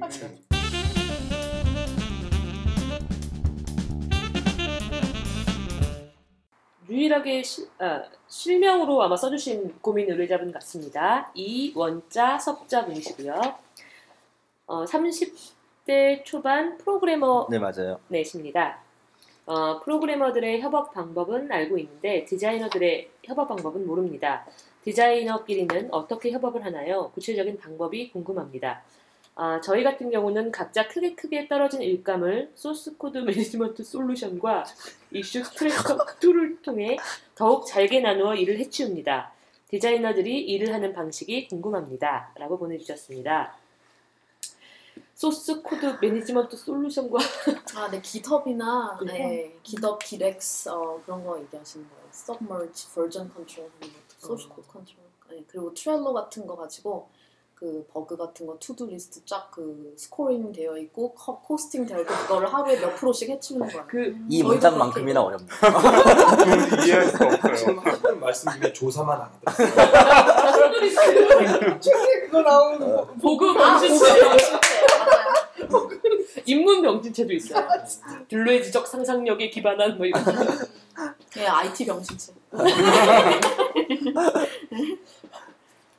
네, 그러면 디자이너들의 저는 준비 협업. 대답이 준비되어 있어요 원성님의 대... 먼저 얘기해 주세요. 시원하게 해결해 주시고 넘어. 아, 네. 네, 이거는 한 방에 해결해 주실 수 아, 것 네. 안녕하세요. 정기원입니다. 그러니까 프로그래머와 일한 지 15년 정도 되어 가는데요. 어떤 식으로 궁금해 하시는지 잘 알겠고요.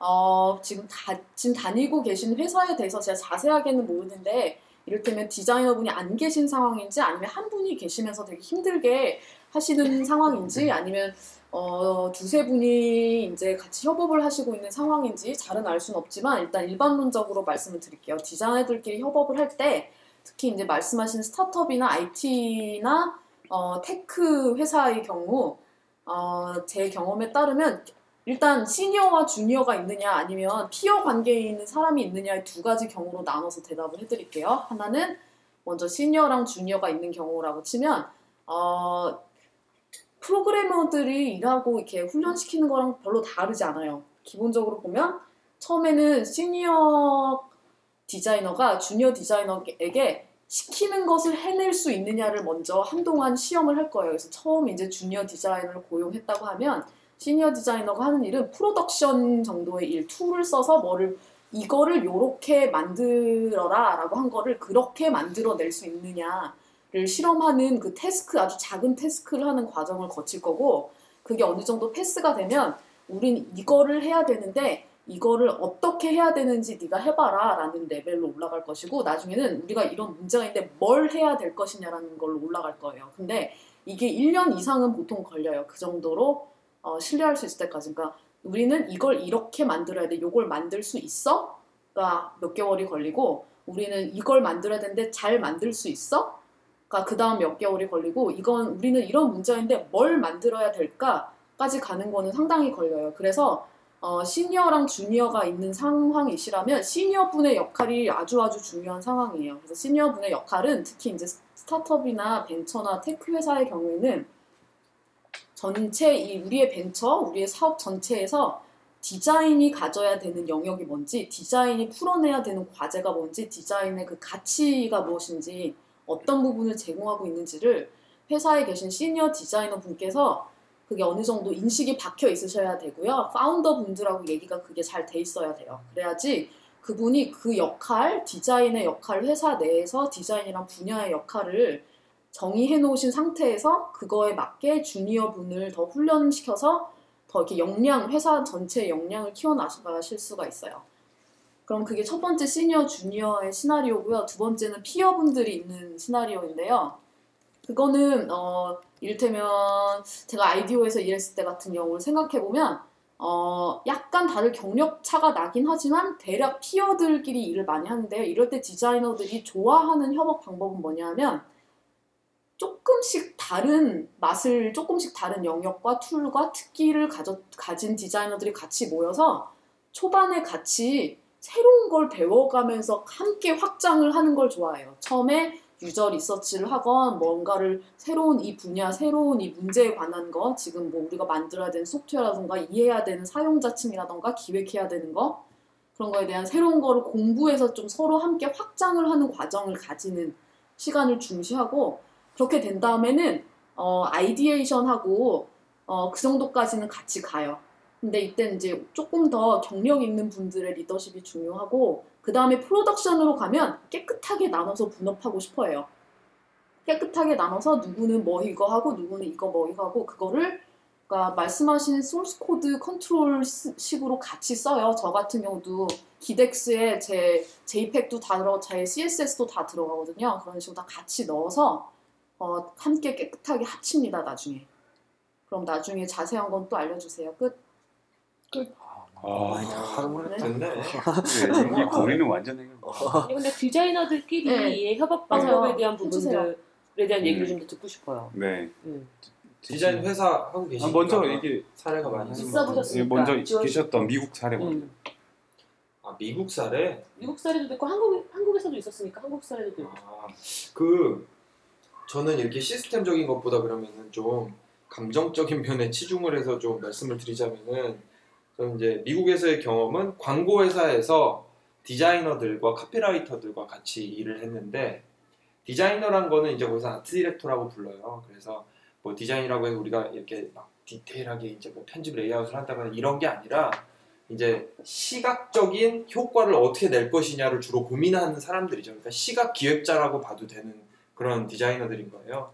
근데 광고 회사에서 그렇게 할 때 물론 뭐 회사마다 차이는 있겠지만 미국 광고 회사에서 할 때는 매우 진흙처럼 엉겨붙는 식으로 협업을 해요. 음. 그러니까 깔끔하게 절대 나눠지지 않고 그냥 하염없이 소파에 쭉 늘어져 앉아가지고 우리 뭐 할까? 그러면서 농담 따먹기를 하면서 대박 쓸데없는 얘기를 한 90% 하다가 막판에 지치면 그때 간신히 아이디어를 내고 뭐 이런 식으로 그러니까 뭔가 막 체계적이지 않고 정말 자유롭게 이렇게 나누는 식- 생각을 나누는 식으로 그런 식으로 광고 일을 했었어요.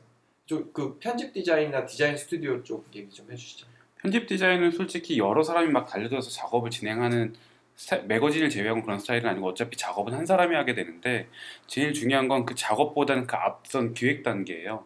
그러니까 저희는 예를 들어서 처음에 이런저런 이제 느낌에 대한 기획 회의들을 하죠. 뭐 이런 스타일이었으면 좋겠다, 저런 느낌이었으면 좋겠다, 판형은 어땠으면 좋겠고 종이는 뭐 썼으면 좋겠다 얘기를 이제 먼저 해요. 그래서 여러 가지 사례들 혹은 실물로 나와 있는 인쇄물들을 보고 얘기를 먼저 이제 상의를 하죠. 그 다음에 이제 그럼 이 정도 판형에는 어떠한 타입들이 들어가야 되고 타입의 크기는 어느 정도 됐으면 좋겠고 그런 제한 사항들을 계속 만들어 나가요. 그래서 본문은 고딕을 써야 되고 타이틀은 명조를 써야 되고 그랬을 때 고딕의 크기는 명조를 넘을 수 없고 이러한 규칙들을 계속 모순 없이 만들어 나가죠. 그거- 네, 같이. 같이 만들면 가장 좋은데 일단 그 그것까지 이제 가장 이상적으로 본다면 같이 다 만들고 이 규칙들이 나중에 모순이 없는지 그러니까 텍스트의 위기를 구성하는 데 있어서 모순이 없는지 이런 부분들까지 검증이 딱 끝나면 그걸 가지고서 한 사람이 작업을. 예. 왜냐하면 그러니까 작업- 최종 이제 마지막 작업은 한 사람이 네 어쩔 수 없이 예. 음. 근데 그렇게 돼서 작업을 진행하면 될 수밖에 예. 굉장히 빠르게 작업이 돼요. 그렇게 되면 예. 규칙들이 이미 다 나와 있기 때문에 그런 식으로 진행하는 거예요. 뭐잘안 되는 경우는 없었나요? 잘 안 되는 경우는 있죠. 일단은 저는 그 편집 디자인을 할 때 일단 행, 판형하고 행간을 먼저 결정을 하거든요. 판형과 행간을 먼저 결정하면 이 판형 자체가 격자로 얼마나 나눠지는지 규칙이 다 나와요. 네. 그럼 전 보통 3mm 기준으로 해서 전체 기준을 나누고 거기에 따른 기준 격자를 짜고 거기에 따른 단락, 행간 모든 걸 다 결정하게 되죠. 아, 근데 무섭도록 집착하는 점. 가끔 너무 새로운 너무 새로운 판형을 쓰거나 너무 새로운 타입을 쓰는 경우 이 규칙이 기초부터 흔들리는 경우가 있어요. 음. 다시 만나. 완전 판을 뒤집어야 되는 경우죠. 이럴 때는 막 작업을 다 했는데 나중에 뭐가 안 맞아서 다시 뒤집어 엎고 약간 이런 경우들이 있어서 그때는 뭐 방법이 없는 것 같아요. 계속 심도 있게 토의하고 직접 작업을 해보고 만약 문제가 생기면 억지로 끌고 나가는 게 아니라 무조건 다시 받고 처음부터 다시 다시 작업을 하고. 편집 디자인의 영역에서는 그럼 협업이라는 개념은 사실 초기 예, 초기가 단계에서나 가장 예. 단계에서 이 경우에는 네. 어, 통용이 되고 마지막에 대한 그 예전에 홈 디자인에서 일할 때 그 네. 디자인 팀은 처음에 이제 기자들이랑 같이 나가서 사진 찍고 뭐 기획회에 참여하고 이럴 때는 뭐 말을 하겠죠. 근데 막판에 마감 이제 한다고 그래서 한 일주일 전부터 밤새기 시작할 때는 서로 거의 얘기 안 해요. 음. 서로 거의 얘기 안 해요. 그냥 해놓고 이제 자기가 최대한 해놓고 붙여놓고 평가할 때 이제 얘기하고 맞아요. 그리고 다시 돌아가서 얘기할 때는 거의 서로 맞아요. 그러죠. 프로덕션 중. 흥미로운 건 앞에 과정을 같이 했기 때문에 뒷 과정에 대한. 이미 공감대가 절반은 돼 있는 음. 장점도 네. 있는 거예요. 그 초반에는 아이디어와 시안과 그것들 사이의 거리가 되게 커요. 막 이렇게 되게 성긴 상태로 음. 막그 이렇게 탐험을 하고 나중에 프로덕션 할 때는 아주 미세하게 나가기 때문에 디자이너들 일하시는 걸 보실 때 하나 주의하실 점은 앞쪽에 막 성긴 상태로 뛰어다니고 있을 때 되게 섣불리 너무 이렇게 뭐랄까 이렇게 음. 판단하시고 크리틱하시면 조금 그게 부작용이 있을 수 있어요. 왜냐하면 그럼 디자이너들은 난 아직 제대로 하지도 않았는데 왜 저런 얘기를 하지? 네, 그러니까 프로세스상 아직. 거기 가지 않았을 음. 때, 그러니까 디자이너 분이 자, 내가 프로세스 상에 지금 어디에 와 있다는 소통을 잘 하시는 분이어야 되기도 하고, 그런데 이제 디자인의 문제는 덜 됐든 더 다 됐든 남이 아무나 보고 비판할 수 있- 있는 있다는 특징이 있잖아요. 음. 시각적이니까 누구든지 개나 소나. 그러니까 초반에 이렇게 함께 이제 막 디자이너끼리 협업하고 그게 연그러져서 시안으로 딱 될 때까지 보호가 좀 필요해요. 그 면에서 이렇게 아이디어를 내놔도 당장 이렇게, 이렇게 반대되거나 없애 축청되지 아니하고 그렇게 나아갈 수 있는. 저도 그 부분을 되게 동, 공감하는 편인데 말 그대로 러프 스케치는 러프 스케치인데 네. 그걸 자꾸 이렇게 제안해서 뭔가 분명하게 만들어 와라고 한다면 실제로 아이디어 내는 시간보단 거기에 매달려서 네. 시간을 허비하고 거기에 지치는 경우들이 굉장히 많이 있거든요. 어, 아 근데 저는 지금 이 뭐지 문제 제기에서 약간 죄책감이 느껴지는 느껴지는데 디자인- 같이 어, 저희 디자인 실장님한테 항상 그러니까 왜 이번에 저희가 리뉴얼을 하면서 매거진의 판형 뭐 자간 이게 다 바뀌었어요. 그러니까 아예 스펙이 다 바뀌어서 이제 왜 그걸 다시 바꿨어? 잡고 고생스럽게 좀 놔두지. 아니 아니 이거는 디자인이 더 좋아 보이는 판형 바꿈이었어. 라고 얘기해 봅니다. 그 그런데 이제 처음에 이제 그럼 이제 이분은 처음에 왁구를 만들어가는 그 과정들이 필요하고 일단 얹혀놓고 이걸 계속 조금씩 조금씩 만지시는데 이제 우리가 중간에 한번 시안을 공유해달라고 얘기를 이제 하면 계속 이제 조바심이 이렇게 얘기하시는 거죠. 만지고 있는 단계입니다. 일단 음, 대충 맞아요. 예, 어, 그것만 보세요. 이렇게 얘기를 하, 는데 어, 지금 이런 얘기들이 막 다른 일 같지 않네요. 어, 음, 이 얘기들이. 편집 디자인은 아니라서 제가 예전에 작업할 때 예전에 작업할 때 그냥 앱 같은 걸 만들었었는데 정말 완벽한 문서를 만들면 소통이 돼요. 이게 근데 이것도 조금 그막 저좀 이것도 약간 변태 같은데 막 그런 정말 노드의 수랑 페이지의 수가 정확히 일치해야 되고 링크의 수랑 버튼의 수가 정확히 일치하면은 완벽하게 만들 수 있다라고 저는 생각하거든요. 그 그거 그 제가 직접 하지 않았는데 그거를 정말 강요해가지고 그, 강요했어요. 음. 좀 찔리는데 강요해서 정말 그렇게 만들어가지고 하면은 분업이 되고 근데 그, 그 되게 프로젝트는 잘 진행됐는데 정말 문서가 완벽해서 프로젝트가 잘 진행됐다고 생각하진 않아요. 그 커뮤니케이션이 잘 됐기 때문에 문- 좋은 문서가 나왔고 그래서 기획, 그래픽 디자인 그리고 개발까지 정말 smooth하게 진행이 됐어요. 근데 그뭐 agile이나 이런 거 얘기하실 때 문서를 줄이자라는 입장인데 저는 문서가 나쁘지 않다고 생각하거든요. 저 완벽한 문서는 그만큼 좋은 커뮤니케이션 수단이라고 생각해요. 저는 그래서 꼭 시간을 줄이기 위해서 에자일을 하는 것보다는 만약에 아직 완- 아직 완벽히 이렇게 저게 잘 안 짜여졌다면 문서를 완벽하게 하는 것도 저는 좋다고 생각해요. 음. 요, 요 부분이랑 지금 우리가 나눈 얘기랑 조금 다른데 아까 디자이너들끼리 협업을 얘기했었잖아요. 근데 모 디자인 회사에서 그 대부분 디자이너 팀이 있잖아요. 뭐 팀장, 그 다음에 뭐, 뭐 중간 뭐 3년차, 그 다음에 막내 이렇게 있으면 항상 이렇게 하달식 업무가 되는 거예요. 예를 들어 팀장이 어떤 기획을 하고 아랫사람이 리서치를 하고 누가 시안을 찾고 자꾸 이렇게 분절이 되니까 그 회사에서는 신입 맨 막내들만을 데리고 한 프로젝트의 TF팀을 만든 거예요. 음. 그러니까 이들은 기본 베이스에 자기 팀 소속이 있고 이, 이들의 협업을 좀 능하게 하기 위한 장치였죠. 근데 엄청 활발하게 진행이 됐었대요. 결과물도 굉장히 흥미로웠고. 음. 그러니까 협업에 대한 얘기가 어떤 이런 위계를 타파하는 또 분절되는 나머지 수평 그룹을 만드는 형태의 아. 협업 방식도 효과적인 것 같아요. 아. 디자인 쪽에서는. 어. 음. 아, 참, 네, 디자이너들끼리 협업할 때 특이점 하나. 끝나고 나서 2차 창작을 하는 경우가 많이 있어요. 그 음. 나온 그 결과물이 그냥 딜리버리 된 다음에 끝이 아니라 그걸 가지고 뭐 스티커를 만들고 논다든가 그걸 가지고 그 나온 그 비주얼 한 걸 가지고 먼 짓을 하고 놀고 약간 그런 뒤풀이적인 작업이 주 있는 경우가 많이 있어요. 그걸 감안하시면 좋을 듯.